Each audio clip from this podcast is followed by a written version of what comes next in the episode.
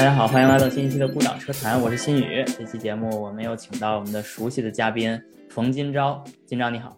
哎，新宇你好，大家好。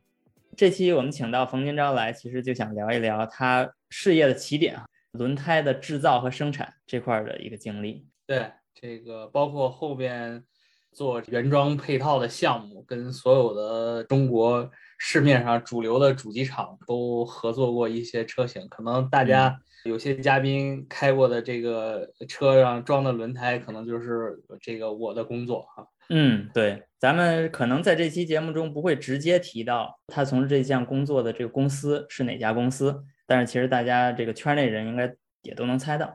其实这期节目的一个初衷哈，首先是我自己对轮胎，还有跟因为跟金钊之前关系比较好，所以他经常聊这个话题。本身就比较好奇，然后其次呢，就是我发现一个现象哈，就是现在随着大家车辆拥有的时间逐渐的延长啊，那越来越多的人开始拥有自己的第一辆车，然后甚至拥有自己第一辆运动车，然后很多人去尝试跑赛道，所以其实对轮胎、对操控这件事儿，很多网友都是关心的。这个其实呃跟可能十年前啊中国的汽车市场就完全不一样了，就大家那时候可能对汽车。的轮胎到底是是一个什么东西？是不是很关键？这个其实都没有概念。但是现在越来越多的人呢，都对这个很感兴趣。甚至我们最近呢看到有一个视频哈，来自我们非常熟悉的张工张正啊，他在二零二二年二月十六号出了一个节目，叫米其林 PS 五 VS 马牌 MC 六对比测试，轮胎能带来的远不只是抓地啊。这期节目其实给我看上去哈，感觉一直在写这个微博的张工啊。呃，用这种非常生动的、非常直观的形式来把他的这些汽车测试上的理念直接呈现在更广的这个观众群眼前，然后我们能直观的看到，在他对轮胎的感知上是用怎样的形式去体会的啊？这件事其实就已经给了一个非常好的起点，就是让大家去意识到啊，轮胎确实在操控性上，嗯，在这种驾驶感受上。是会带来非常大的不一样的，就因为它这里边用的是一台高尔夫 GTI 嘛，是一辆同样的车，然后它去给这个轮胎配的其实也都是他能买到的这种所谓叫后装车的轮胎，所以其实我想先问一下金章哈，就是你觉得他这个视频给你是什么样的感觉，什么样的感受？对这批视频我也看了，这个第一个我自己个人的感觉是张工拍的真的是非常非常好。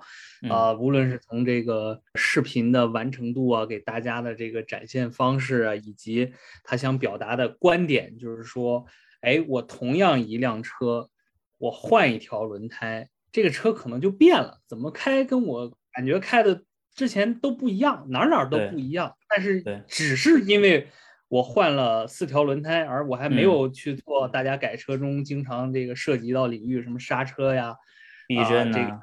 避震啊，这个防倾杆啊，这弹簧啊，这些东西什么都没动，我只是把这个四条胎皮，哎，我换了一个，就感觉这个车要么变好了，要么变得更差了。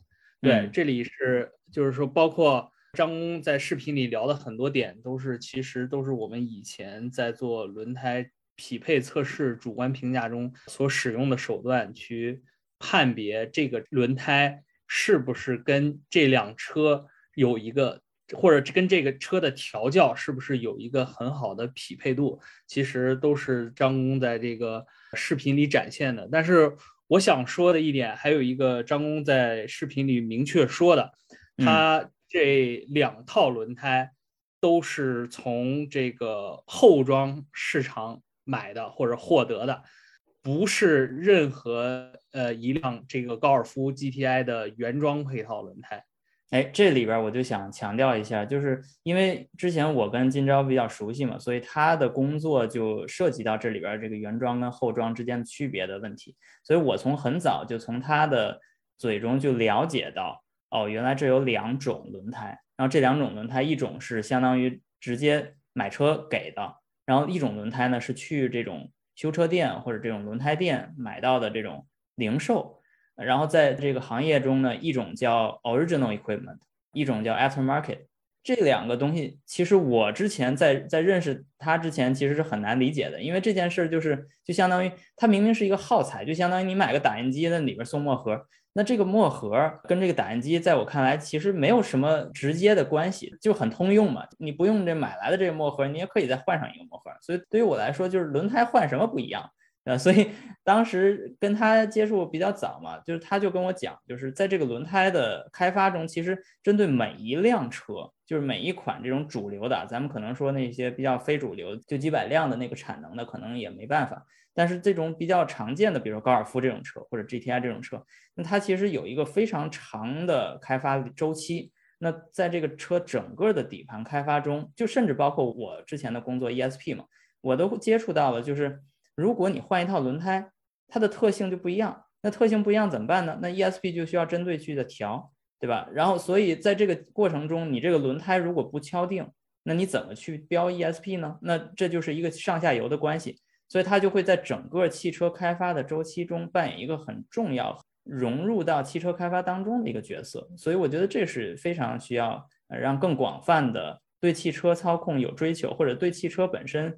汽车工程有有了解或者有追求的人呢，需要了解的一个很大的一个区分。对，我想说的是，就是金宇刚才讲的这个轮胎，其实特别是原装配套轮胎，你车下线原厂带的这四条轮胎，它是经过很多工程师的努力，把它在无数套的这个方案中精挑细选出来的这么一套轮胎，来满足这个车辆的综合性能。所以这个原装轮胎呢，它就像一个长跑运动员或者一个快跑运动员给自己定制一双跑鞋。那么这个鞋是不是足够轻？是不是这个最省力？然后它有很好的这个摩擦系数，这些东西都是前期在这个车辆上市之前，大概好几年，我们的这个主机厂的工程师就会把这些参数定下来，然后找。不同的供应商去开发，甚至大家有的时候会发现，这个为什么有的车，哎，这个原厂出来的时候，有的装 A 品牌，有的装 B 品牌啊。当然，这个也是很有意思的事情，因为其实呃，每一家轮胎公司它的产品都有它自己的独到性，所以作为这个主机客户呢，他会设一个标准，只要你达到标准了，它其实都可以装。啊，无论是 A 品牌的还是 B 品牌，其实已经是完全满足这个车辆交付给用户的一个需求。当然，即便是这样，你开同一个车型的两款配套的两款不同轮胎，其实如果你真的有机会，就是先开一个，开，嗯，对，平行的开，先开一个，马上再去开另外一个，你会发现他们还是有一点不一样。但是，但是这个已经基本上无伤大雅了。因为这个已经是达到原厂很好的一个状态了，可以理解哈。而且我想，呃，在整个汽车开发的流程中，真正能够有这个机会去接触背靠背的去开啊不同轮胎的同样一辆车的机会，其实也是不多的啊。那其实张工就是这个领域中为数不多的有这个机会接触这个 体会的人哈，所以他的评价应该是非常中肯，因为这就是他的工作。没错，没错。因为包括我从事这个轮胎工程师这个职业之前，我知道就是说换轮胎肯定会有区别，但是我在加入这个工作之前，我也不会意识到，就是同一款花纹的同一条轮胎的同一个规格、同一个尺寸，竟然可以有这么大的区别。嗯，这个是我以前就是加入轮胎职业以前是无法想象的一个东西。可能我也觉得会像其他的消费者，哎，这个我我应该买同至少我买同花纹、同尺寸、同标号的，应该就是一样的。其实还是很不一样的。嗯，OK，那咱们下面就可以具体说说，啊，它这里边不一样的原因，或者它这里边有怎样的区别，是吧？我觉得这首先需要需要了解一下，就是。轮胎到底在开发过程中它是怎么定义的？它用什么方式去，比如说车企，它是用什么样的方式去约束这个轮胎？据我了解哈，因为这是我学车辆动力学的时候的听到的一个名词，叫 magic formula，叫这种魔术方程。在这之前你也给我看过一些视频哈，这个我到时候都会分享到这个呃音频的描述中，就是好像有这么一个仪器叫六分力的测试仪器。啊，这个好像是在轮胎公司里面有，所以我就想先从你这儿了解一下怎么定义一个轮胎，然后它需要做怎样的这种常规的这种测试或者模拟来去定义，然后圈定 OK，我这条轮胎一定要做到这个这个这个。嗯，新宇其实提了一个很好的概念，就是说，特别是呃学过车辆动力学的，大家都知道轮胎有两个点吧，一个叫做卡姆圆儿，应该是有一个叫卡姆的工程师，听上去很德国的一个名字。嗯，对，这个他发现这个轮胎啊很有意思，就是它的性能是一个圆儿，我不论它在横向使用还是在纵向使用，对。它的极限的这个抓地力其实是一样的。换言之呢，就是说咱们在把刹车踩到死的时候，这个轮胎可以提供一个 G 的减速度。那么同样，在大家不踩刹车的时候，嗯，把这个车的弯道的极限推到极限的话，它理论上应该横向加速度也是一个 G。嗯，那这个就很有意思了，就是包括新宇以前这个从事的工作，ABS，为什么要 ABS？就是我把它制动踩到死的时候，其实制动系统帮你给轮胎再留有那么一点点的余量去做转向。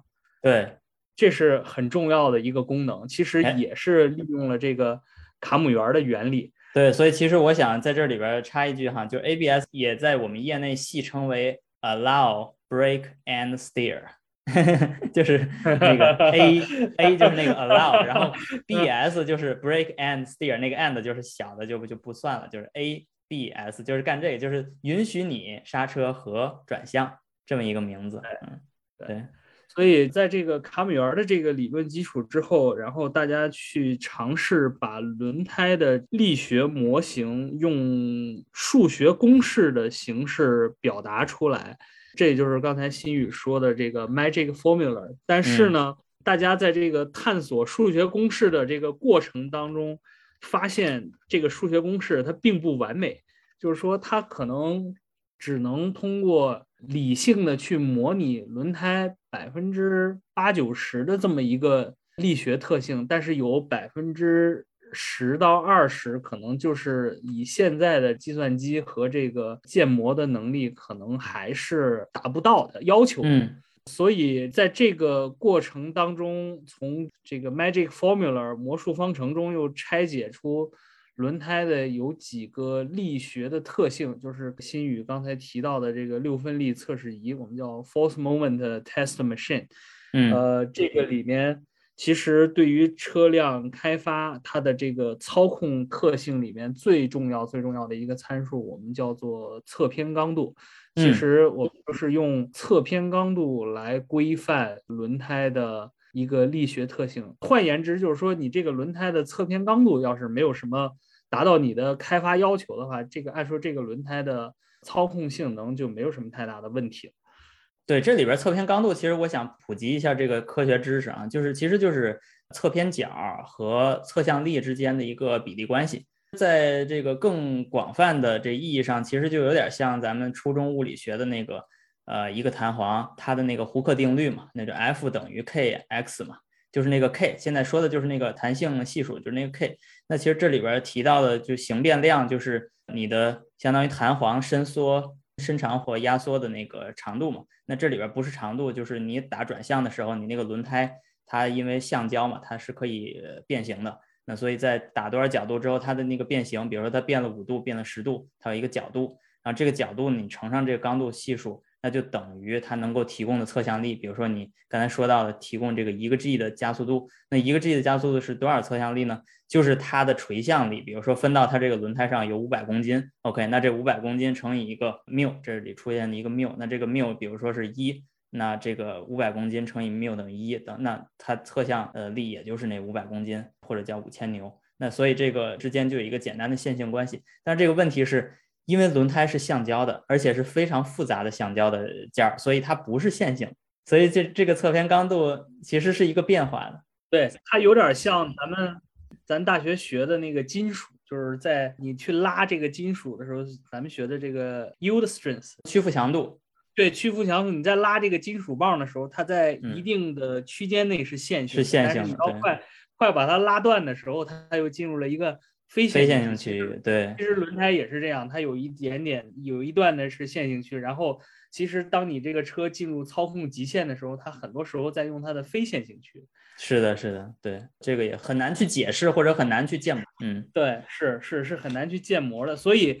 在轮胎的这个开发过程当中，特别是这个原装配套轮胎的开发当中，其实像张工在视频里讲的，就是很多很多时候都是以车手的主观评价来验证，就是他车手一个经过系统化训练的一个个人的感觉，来去感受这个轮胎做的是不是好，是不是跟这个车的特性匹配上了。对，所以这里边。是呃，有很 多人的因素在里。对，这个匠心独运的工程师，没错没错。所以这个匠心独运呢，需要这个很长的时间。就是其实你要开发一个跟你的车辆相匹配的这么一条轮胎吧，最好你是希望有大概二十四个月的时间去做这个事情，两年的时间。啊，你的这个车可能才会达到一个很好的匹配度。哎，这这个观众们听到了吗？二十四个月光开发轮胎哈，这还没说别的呢哈。所以如果有一个车企今天刚成立，然后就说两年之内要上新产品的哈，你自己要要权衡一下这个车企能带来什么样的产品。对对，但是这个不也不是这个完完完全全的状态，但是最理想的情况下是最好有二十四个月来开发。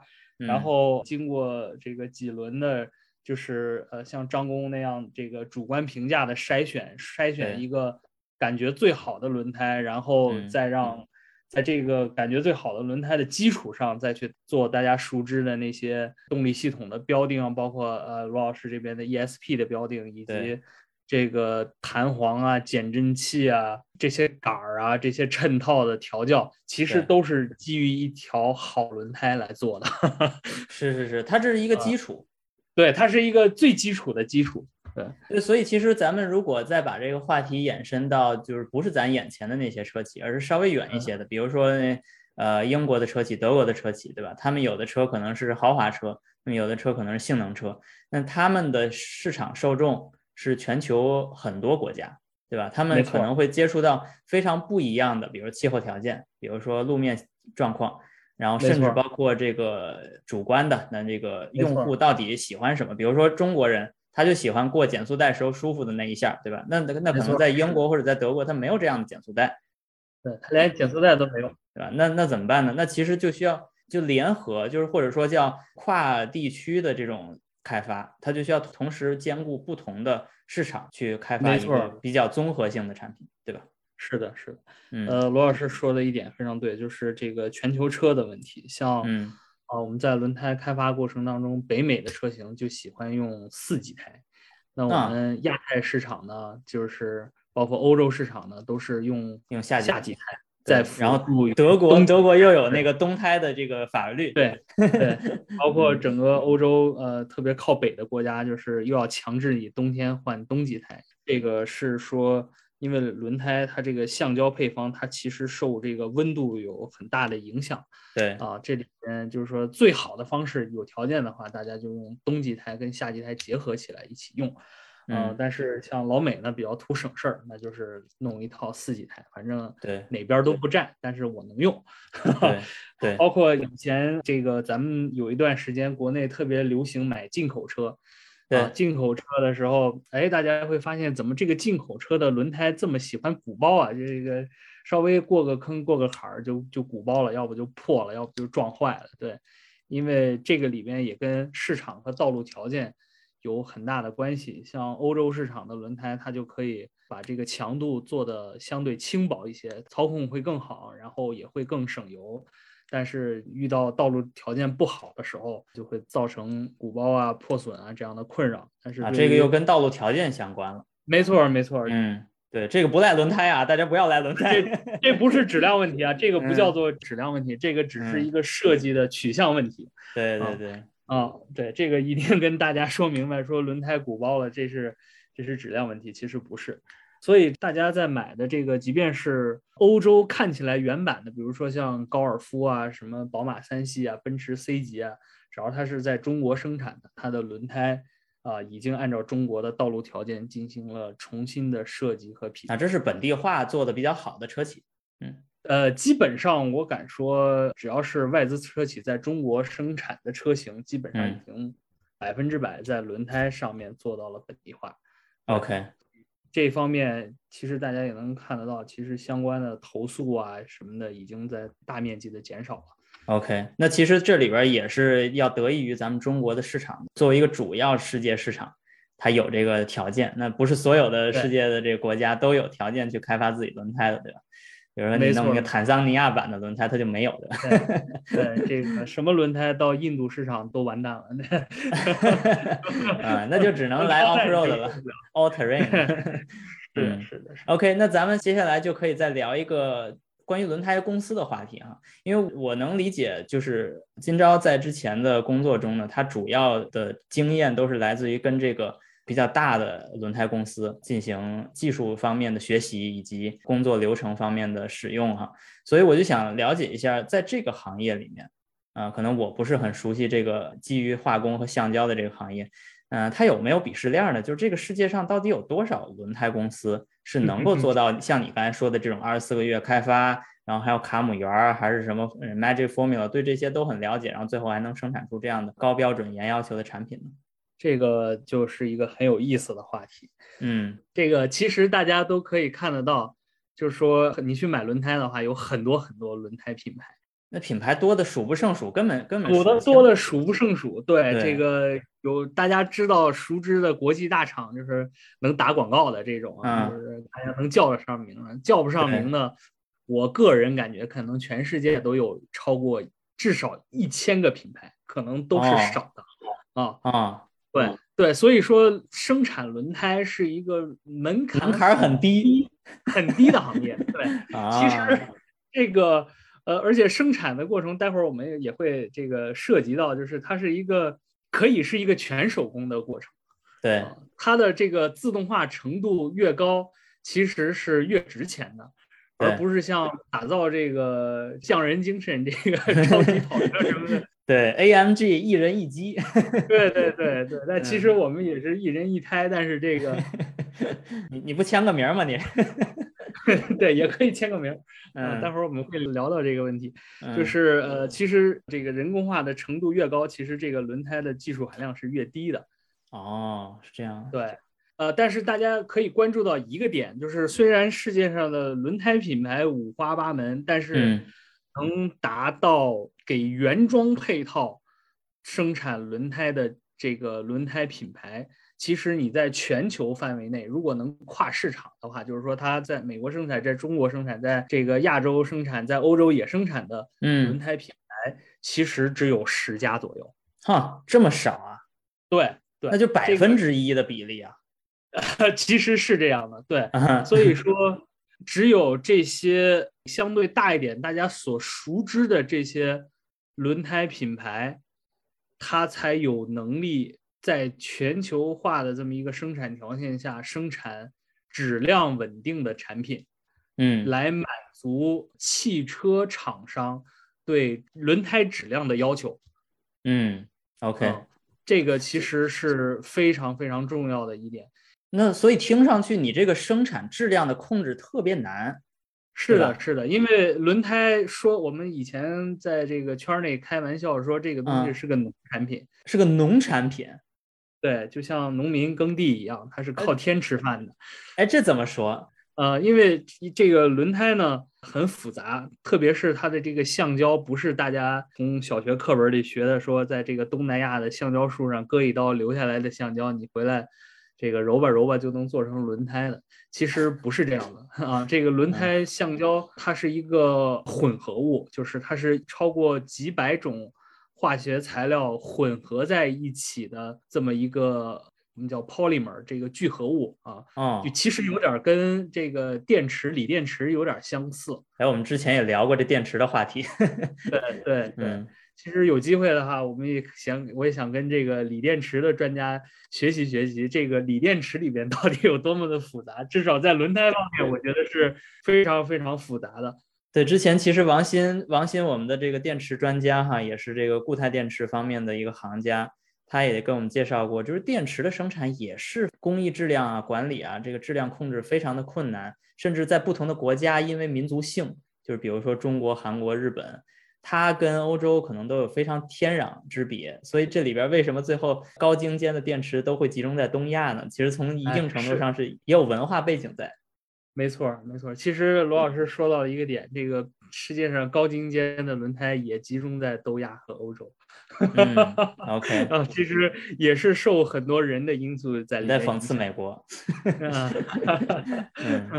OK。因为它里边这个化合物太多了，受整个这个温度和原材料质量的影响，让它这个性状稳定下来，其实是非常非常难的。嗯，所以呢，这个比如说，呃，其实同一个轮胎厂，我用同样的原材料，我在冬天生产的轮胎跟夏天生产的轮胎，其实也有那么一点点的区别。哎，这个我们能区分吗？我们能看一条轮胎就看出来它是冬天还是夏天吗？其实这个很有意思啊，这里边有一个历史的原因，就是美国的交通部 Department of Transportation，它其实是这个轮胎国际化标准的一个非常早的制定者。其实你看轮胎的这个质量的这个历史，呃，你会发现其实。在过去这个汽车一百年中，轮胎发生过很多很多的质量问题造成的灾难，比如说大面积的爆胎啊，人员的伤亡啊，啊，然后这个美国的交通部他就通过这个调查取证，发现这个轮胎受生产批次影响极大，所以呢，他就规定所有在至少在美国。这个轮胎售卖的这些生产者要在轮胎的胎侧上打上这个轮胎的生产日期，以周为单位啊。那么就是说，当这个轮胎真的发生了质量灾难需要召回的时候，那么这个周号，这个轮胎生产的周号将是一个非常重要的一个追溯条件。对，所以上面有个四位数字。对对是，比如说一九二零，那其实就是二零年第十九周生产的轮胎啊，我以为是一九二零年生产的轮胎，其实我一开始也是，其实 对，因为这里面轮胎它的这个原材料生产都有一个周特性，所以基本上如果你真的是说需要召回的话，基本上召回这一周这个批次基本上就是这些了。哦，如果换一个批次生产，可能它的质量就是另外一个情况。所以说，当时在这个信息技术还不发达的时候，嗯，这个美国交通部要求每个轮胎标注生产的周号。呃，其实现在就像刚才我们聊的，跟罗老师聊的，就是说已经这个一人一胎了。为什么一人一胎呢？其实很多轮胎大厂的轮胎上都有一个条形码，这个条形码里记录了很多轮胎生产的信息，其实包括这个轮胎是哪天。由哪一个操作工在哪个时间几点生产的这些信息都会被记录下来。哦，嗯，包括它使用哪天使用的原材料，然后原材料是用的哪一个批次的，都会在这一个条码中所记录下来。OK，那其实也已经很精确了。对，已经是非常非常精确了。对，而且这个也是整个呃汽车这个制造商。对轮胎供应商的一个质量要求。嗯哼，换一句话说，如果你的轮胎现在连条码都没有的话，其实你是不能给这个汽车主机厂来供货的。哎，那你说这条码在哪儿啊？大多数在轮胎的那个胎圈子口的位置。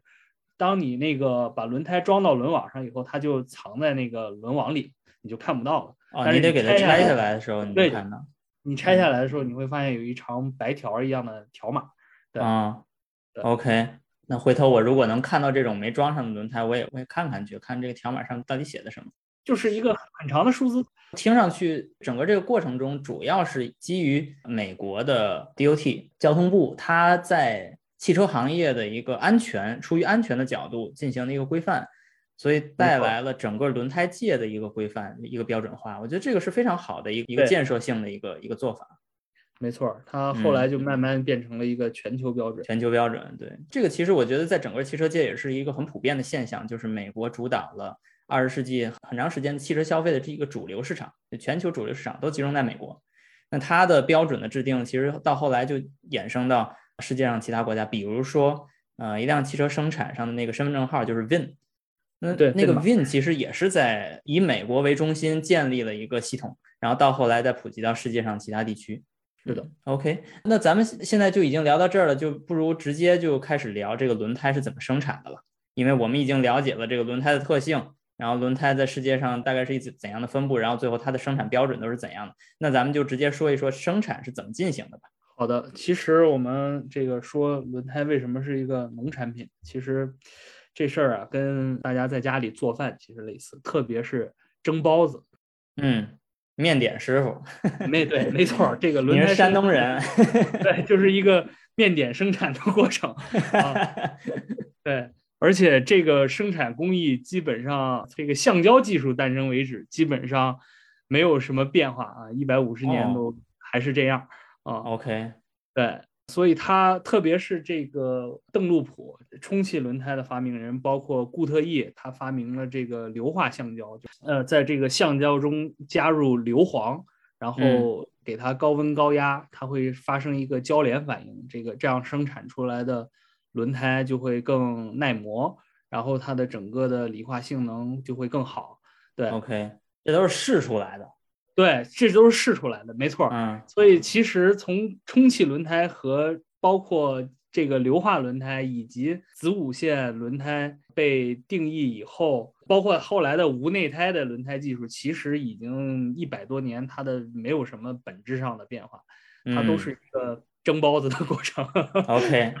那那咱们就说一说这个蒸包子的过程。蒸包子，呃，据我了解是先得和面。对，没错，这个最核心的这个工作，其实为什么张三的包子比李四家的包子好吃啊？一个是这个馅儿它不一样，嗯，很大的一点也是这个面儿和的也不一样。OK，所以说其实每一个轮胎公司最核心的技术就是它的配方技术。OK。可能大家对轮胎的理解是，哎，看起来黑黑圆圆的，它不就是一块橡胶吗？其实不是。如果你把有机会把轮胎用这个金属，呃，线切割把它切成断面，你会看到它里面是有很多很多层的。其实每一层都有一种橡胶配方，那就是相当于是一种不同的面皮儿。哎，这个轮胎的解剖图哈，我回头会放到这个声音描述中，然后大家可以配合着去看一下。然后大家在这个和面的过程中，每一家会自己定义我是用哪里磨的麦子产生的面，然后是 这个大麦面还是小麦面还是荞麦面啊？按照什么样的比例，包括加盐啊、油啊、味精啊什么这些东西都很不一样。OK。所以说，一个轮胎呢有很多种橡胶，每一种橡胶配方里边有上百种添加剂啊。其实这个东西跟食品工业很像。其实大家你去买饼干的时候，你看看产品配料表，其实。这个里边有很多食品添加剂来改善这个饼干的口感。其实轮胎也是这样，用很多的添加剂改变这个轮胎的配方的很多的特性。听上去，他给我的一个描述，关于这个产品，关于这个行业的描述，不太像我们传统理解上的汽车行业，就是它以金属加工。还有这种比较核心的机械制造和机械电子为中心的一些研发，它更像是 就刚才像像他说的食品工业，甚至或者像我媳妇儿她从事的这个医药行业，那这些就是有一种比较模糊的，或者说它的流程更接近化工行业的这种流程。没错，其实轮胎它不属于汽车行业，其实按大品类来分，它是属于化工行业。对。然后。化工的这个高分子的这一块儿，然后它因为要装到汽车上用，被这个产品特性被强制划到了这个汽车行业。其实它的特性更接近于化工行业，包括罗老师刚才讲的这个食品行业，包括这个医药行业。其实这些工厂我也去参观过，我觉得里边的。生产设备啊，改一改也可以生产轮胎。哎，我我觉得这个很可以理解哈，因为首先它在环境上，它的要求跟这个汽车这种金属加工其实就不一样。因为金属它大多数我们在车上能看到的金属是可以暴露在空气中的，对吧？但是在这个这个环境上，这个温度对温度的需求，还有对这个湿度的需求，这其实汽车没有那么的娇气，对吧？大多情况没有那么敏感。对，但是但是橡胶跟这个化工方面的一些产品，它其实这就是它的生产环境就决定它最后的产品，所以其实是很关键的。嗯，是的，是的。OK，那咱们说说完了这个和面，咱们就得说擀面皮儿，对吧？这个这个是很重要的。无论你是包饺子还是包包子，你这个和完面之后是一坨，但是这一坨你不能出一个包子。还得 分割成一部分一部分，对吧？去加工一个一个产品。嗯，没错。所以说，这个轮胎在生产的第二个环节就是一个半成品的加工，就是把之前和好的面，然后放到不同的机器里面。基本上其实就分两类，这个压延机和挤出机。那么，如果是说你这个面只需要做成一定的形状，你就进挤出机，比如说挤成。长长的胎面胶，包括挤成长长的这个呃气密层啊，这些都是啊这个挤出的一个工艺。其实这个跟呃塑料行业里的这个螺杆挤出其实是类似的，非常类似的一种。OK，它就是有一种流动性在里面。没错，热加工的一种流动性，然后再把它冷却，它就定型了。也就是说，我们看到的虽然是一个硬邦邦的轮胎，但是它在这个环节。是一个有流动性的，介于液体跟固体之间的一种状态。没错，其实你跟食品生产中这个生产面条一样，它是很长很长的一根面条。我深度怀疑你参观过意大利面的制作，这我真没参观过啊，下次得去参观一下，跟贝耐力有没有关系？对对，呃，这个对，生产出很长的一根面条，然后你按照你想切多长，你就把它切多长。对，嗯，啊，是这么一个过程。然后呃，包括轮胎里的这个钢丝啊、帘布，它就是用这个压延机，其实就相当于。一根布，然后我把它上面通过压滚子把它压上这个胶，啊，然后就是相当于举个不恰当的例子，就是说，呃，你做饼干，如果你这个饼干里想加一些材料，也是可以吃的啊，就是提升它的这个巧克力层嘛。哎，对对对，类似，你就把两种材，一种硬材料，然后上面挂一层挂胶、挂浆，挂成一层软材料，其实奥利奥嘛。不是啊，其实有点像纺织，就是像你在织布，就是说经线、纬线织好以后，你再给布上面挂一层这个面浆啊，类似于这么一个过程。对，OK，就是连布层啊，包括带束层啊、钢丝层啊，这些都是这么生产出来的。OK，那那这个过程中，其实我就想问了，就是轮胎，咱们知道，就是其实不仅仅是。胎面的那一个圈儿，对吧？它还有这个呃两边的那个胎壁，那所以它其实是一个三维的产品。就我想知道你现在说的压延机也好，这个挤出也好，它其实都是一个片儿，都是一个二维的。就是它怎么从这个二维到三维的？这个就是后面要涉及一个组装工艺，就是要通过一些粘性，就是这个。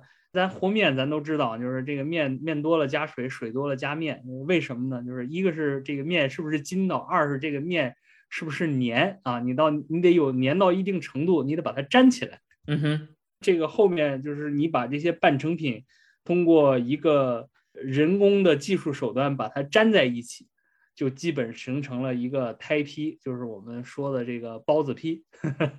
那这个问题就来了，就是你现在看到的这个最后成品的轮胎。它是一个像我刚才说的三维的有胎壁有胎面的这个东西，没错。那你是说它那个胎壁是直接相当于九十度粘到那个胎面上吗？没错，是的。啊，不是说它原来都是一片儿，然后你给它窝成的，不不是那样。呃，就是连窝带粘的这么一个过程。OK，那所以其实在这个组装之前，你还是需要决定它这个轮胎的宽度，来保证最后装起来的时候那个尺寸是对的。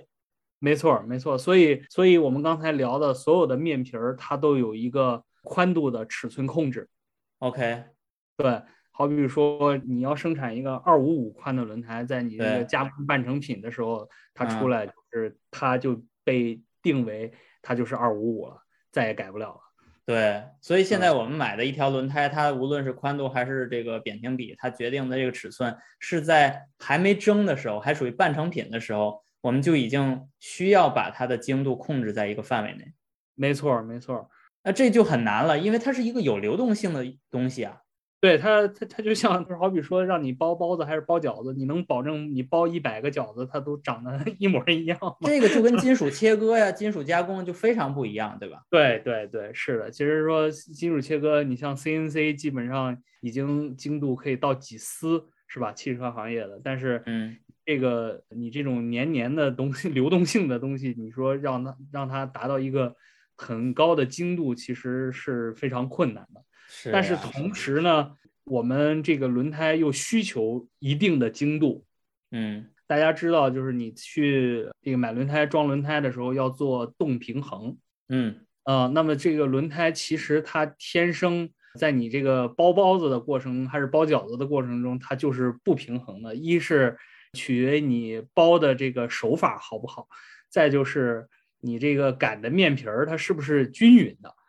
嗯，这个很难保证啊，这中间有个气孔啊，有个啥的，对对吧？没错，没错，是的。所以说，呃，我们刚才聊的，呃，世界上能做在国际层面上能做原装配套轮胎的就十家嘛。这我可以换一句话说，只有这十家左右的轮胎厂，它能保证一个我生产几百万条轮胎，它都有一个很好的精度控制。这个精度控制大概在零点几个毫米的这么一个概念上，越好的轮胎，它的精度控制的越好。可能说最终最好的轮胎，我可能说它的这个精度控制是正负零点一毫米啊，夸张一点。可能控制的不好的就是正负零点五毫米，那可能再不好的就是正负一毫米。这个决定了就是轮胎公司的生产工艺的一个水平。也是它最终成品的这个质量的水平的一个体现。对，咱们最后再说这个报废的问题，咱们把这个生产先说完。那所以这里边就决定了你的这个材料基本上都已经堆在这儿了，对吧？然后这个这个位置关系其实也都已经该挂浆的挂浆，该该怎么着怎么着。所以其实东西都已经在了。那到第三步就是组装了。是的，然后他就会把这些半成品铺在一个。汽油桶的这么一个装置上，类似就是一个圆筒，然后一层一层的往上铺，然后呢，这个圆筒其实它能变换它的直径，完成一些形状的拉伸啊、扩张啊，包括一些你这个面皮儿的包覆，然后三包两包、三铺两铺就铺成了你一个轮胎的样子。OK，对，明白了。所以这就是跟包包的最大区别，就是它没有那个馅儿，它只有那个皮儿，对吧？对，它是对。有点像千层面啊，这个不加馅儿的千层面，就是好多面皮儿叠在一起。对，但是它还是一个三维产品。对，是是这样的，是。嗯，OK。所以这个组装的结束之后，就变成了基本上看着就已经像一个轮胎了。没错，是基本上外观上来看就是一个轮胎了。OK，那最后就是蒸了，就是蒸蒸包子的过程了。然后你就会把这个轮胎放到一个金属的模具里面。然后这个模具它一般是以这个蒸汽的形式来传热，然后把这个轮胎在高温高压的情况下蒸个十几分钟，这些软软的橡胶就会发生一个硫化的交联反应，然后基本上这个轮胎就定型了，就是大家能买到轮胎的样子。对，这就是一个化学过程了，它就有一个化学物质之间的一个变化，熟化的过程。啊，就是 OK，你你的包子坯，你扔进锅里之前是软的，你蒸出来以后就是硬的了。了解了。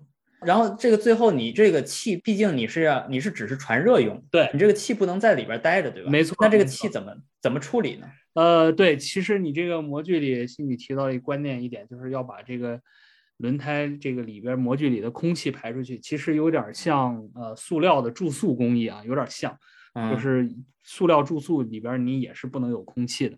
那么，所以就是它要在模具上开很多单向的这个排气孔，然后像以前的工艺，这个排气孔的阀门，呃是没有阀门的，所以这个橡胶就会流出去，然后出现大家所看到的这个胎毛，就是一个一个的毛揪。对，啊，其实现在的好一点的工艺已经没有胎毛了，因为它也会。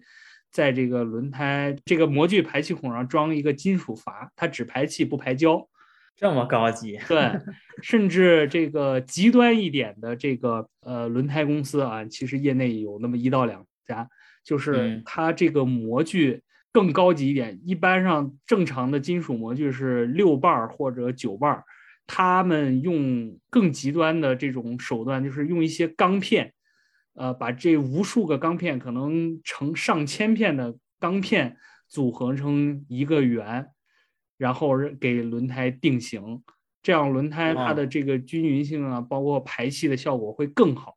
OK，你的意思是说它成型跟排气统一了？对，就统一了。对，是的。哦，对，OK，对，太精确了这些东西，对，非常它非常的精确，而且需要我们的这个产业工人，基本上也是以一人一胎的这么一种形式，不断的进行工艺调整。就是说，好比说我今天上午生产的轮胎还好好的，嗯，可能下午就要调整一些参数，来适应它的这个新的特性。哎，所以这里边有一个问题，就是你说这里还有工人呢，所以这个操作不是机器人儿，呃。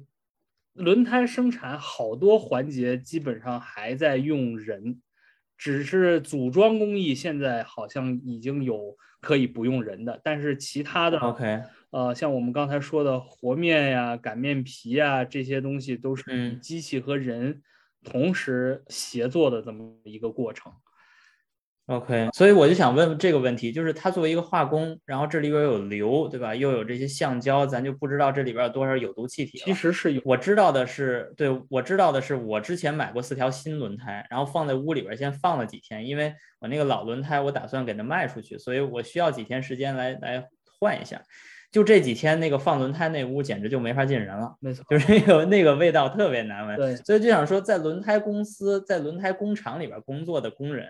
他们戴防毒面具吗？应该没有吧。其实是是有有害气体的，但是在劳动保护上面没有达到那么高的级别，所以他们这个轮胎的产业工人其实是蛮苦的。特别是有些呃像蒸的这个环节，它的那个温度夏天的会温度特别高，然后这个呃也没有什么额外的这个健康津贴，对。所以可以这么理解吗？就是它其实还是一个劳动密集型产业，然后它需要很多的廉价劳动力去做这些事情。对，所以你其实你看这个轮胎的生产，慢慢从资本主义发达国家就转到这个呃新兴的发展中国家来，对这样一个工业转移。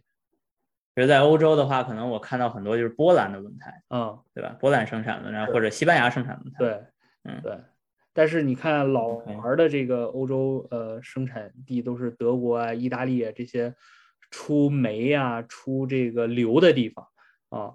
OK，因为他们离这个原材料的获取更近，所以他们在这个轮胎的生产过程当中，这个历史过程当中产占得了一些先机。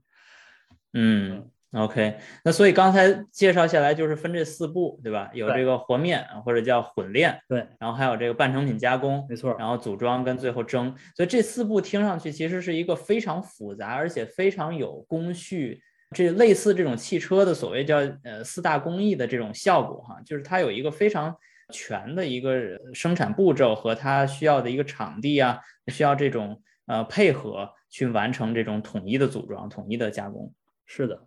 嗯，所以整个这个生产轮胎的这个厂工厂规模大概是跟汽车厂相比，它有多大呢？是一个非常小的，还是很大？它的尺寸会小一点。我觉得一个就是正常规模的轮胎厂，它的大概的面积是汽车生产厂的一个总装车间加上焊装车间。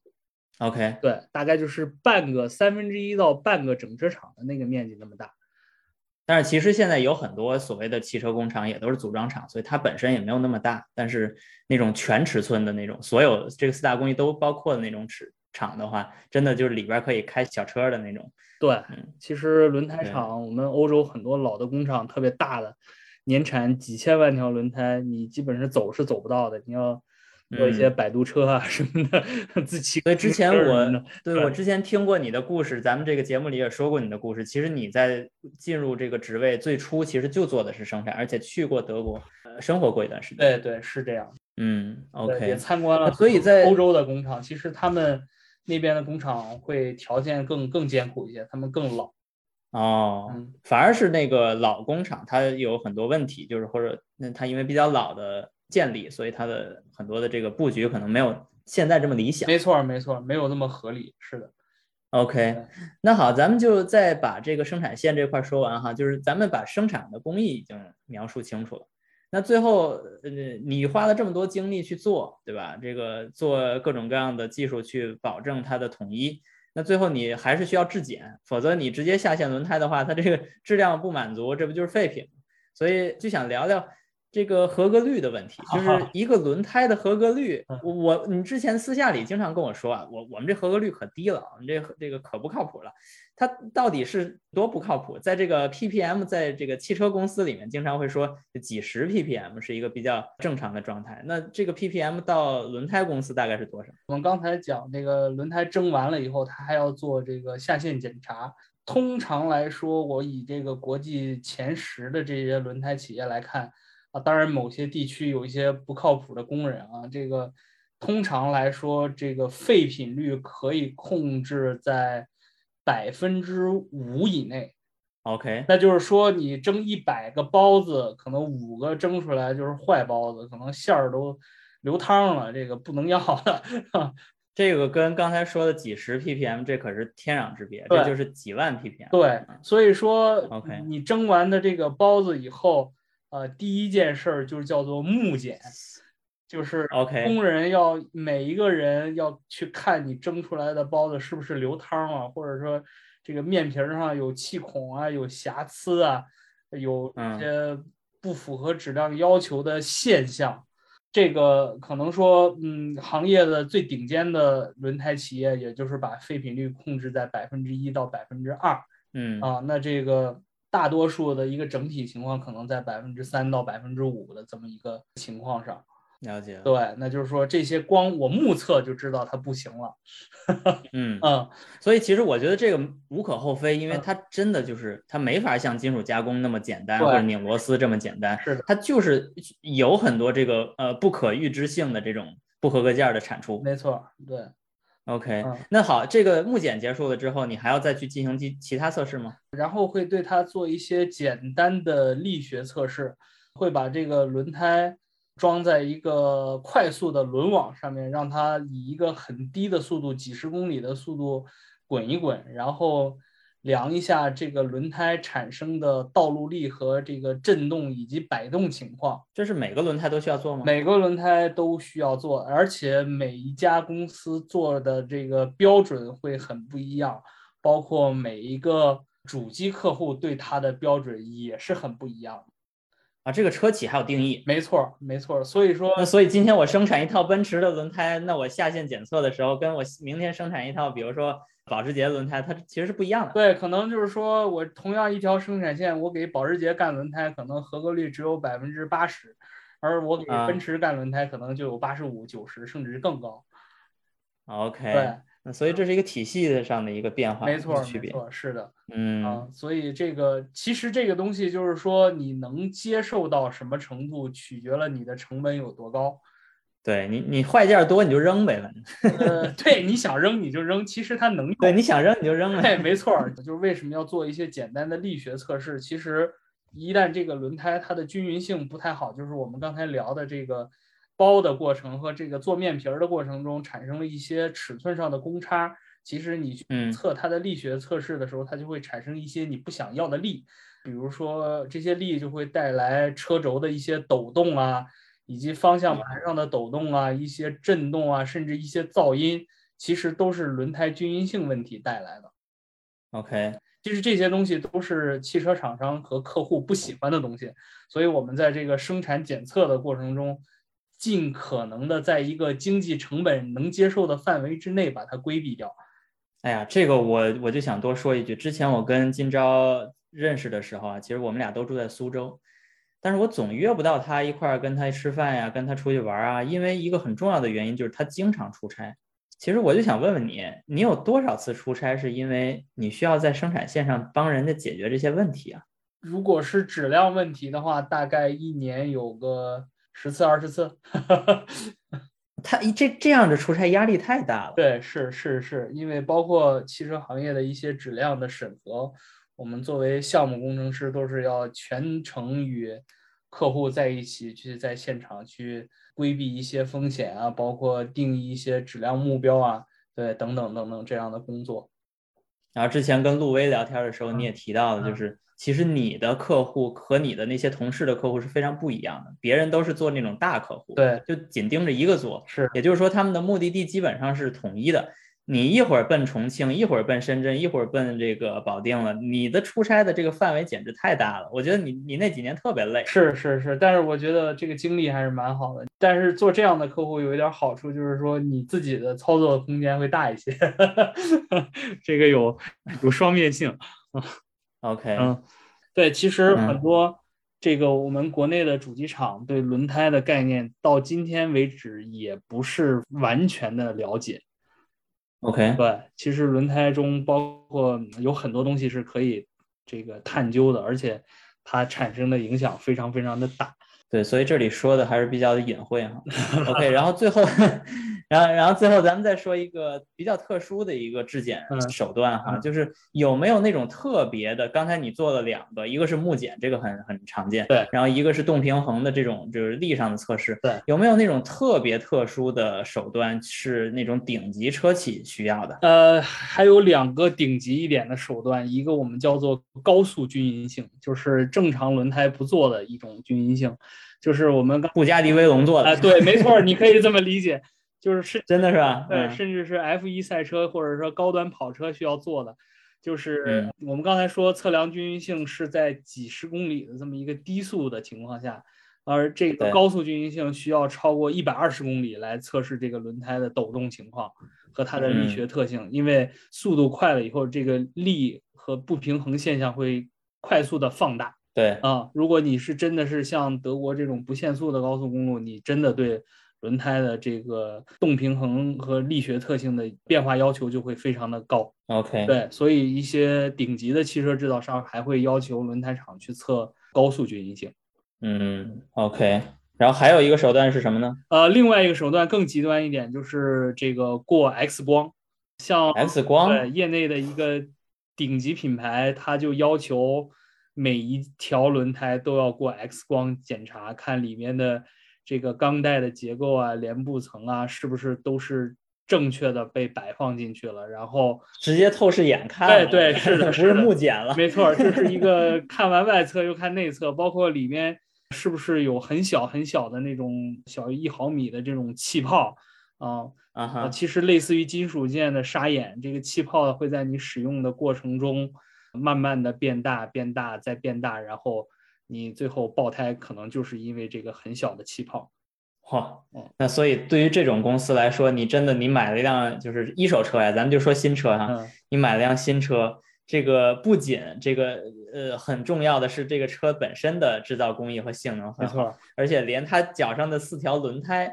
都有这么复杂的过程，没错，X 光都过了。是的，是的，像呃，因为像这种顶级的跑车，你如果以两百多公里的，甚至三百公里的时速，如果你产生一个爆胎的话，呃，你基本上是没有生还的可能。我们可以这个参考一下 Richard Hammond 的过程。对，是的，是的。呃，像他们，呃，我也是听我们欧洲的同事讲，像保时捷。呃，他们的这个测试车手在这个意大利的 Nado，包括西班牙的这个伊利阿达的高速试车场，他们偶尔测试的时候会在三百多公里的时速上发生爆胎，然后救车并成功的停下来，然后还自己的淡定的说一句：“哎，这都不是事儿。”我觉得真的是特别 特别的厉害。哎，所以其实你看，整个产业链上有魅力的地方真是无处不在，没错，就是。你说从蒸包的这个过程，其实就已经很有魅力了，就因为它是一个不可控的一种流动性的，对吧？咱们说蒸包子只是开玩笑，对，真正你拿包子当安全件生产，你试试，对吧？这这这是一种难以置信的一种行业，对。然后到最后，你真的把这个轮胎装上了，还要去做测试，还有这么危险的测试去做，对。我觉得这这简直实在是太伟大了，这这件事，没错没错。所以又回到了刚开始我们说的那个点。就是说，世界上能生产顶级轮胎的、做原装配套的公司就是十家左右。嗯，非常了不起，非常了不起。OK，我觉得这期节目我们覆盖了很多的内容哈，甚至包括我自己也是通过这期节目也解惑了不少。我相信在听众中也有很多人是第一次听关于轮胎制造和轮胎性能还有它的影响。所以我希望大家能够通过听这期节目去，至少是认识一下，就这四条黑色的，你觉得没有什么特征，甚至所有的轮胎都应该一样的东西，它其实背后经历了什么。然后如果有任何关于这期节目的问题或观点或看法或建议的话，都可以在这期节目的评论区给我留言，然后我们也可以有针对性的去回答的同时去思考。我们有没有新的方向去关于轮胎去做更多的节目？因为我其实在我的这个 强大的嘉宾阵容的序列中，其实还有轮胎行业里里面其他的翘楚，可以把他们再邀请来，再做相关的节目。但是这些需要我的听众去告诉我，你们是对这些是关心的，是想了解的，然后把你们的具体的问题和需求都可以在评论区中给我留言。OK，今朝非常感谢你参加这期节目。本期节目就到此结束，我是罗新宇，下期节目再见。好的，谢谢大家，再见，再见。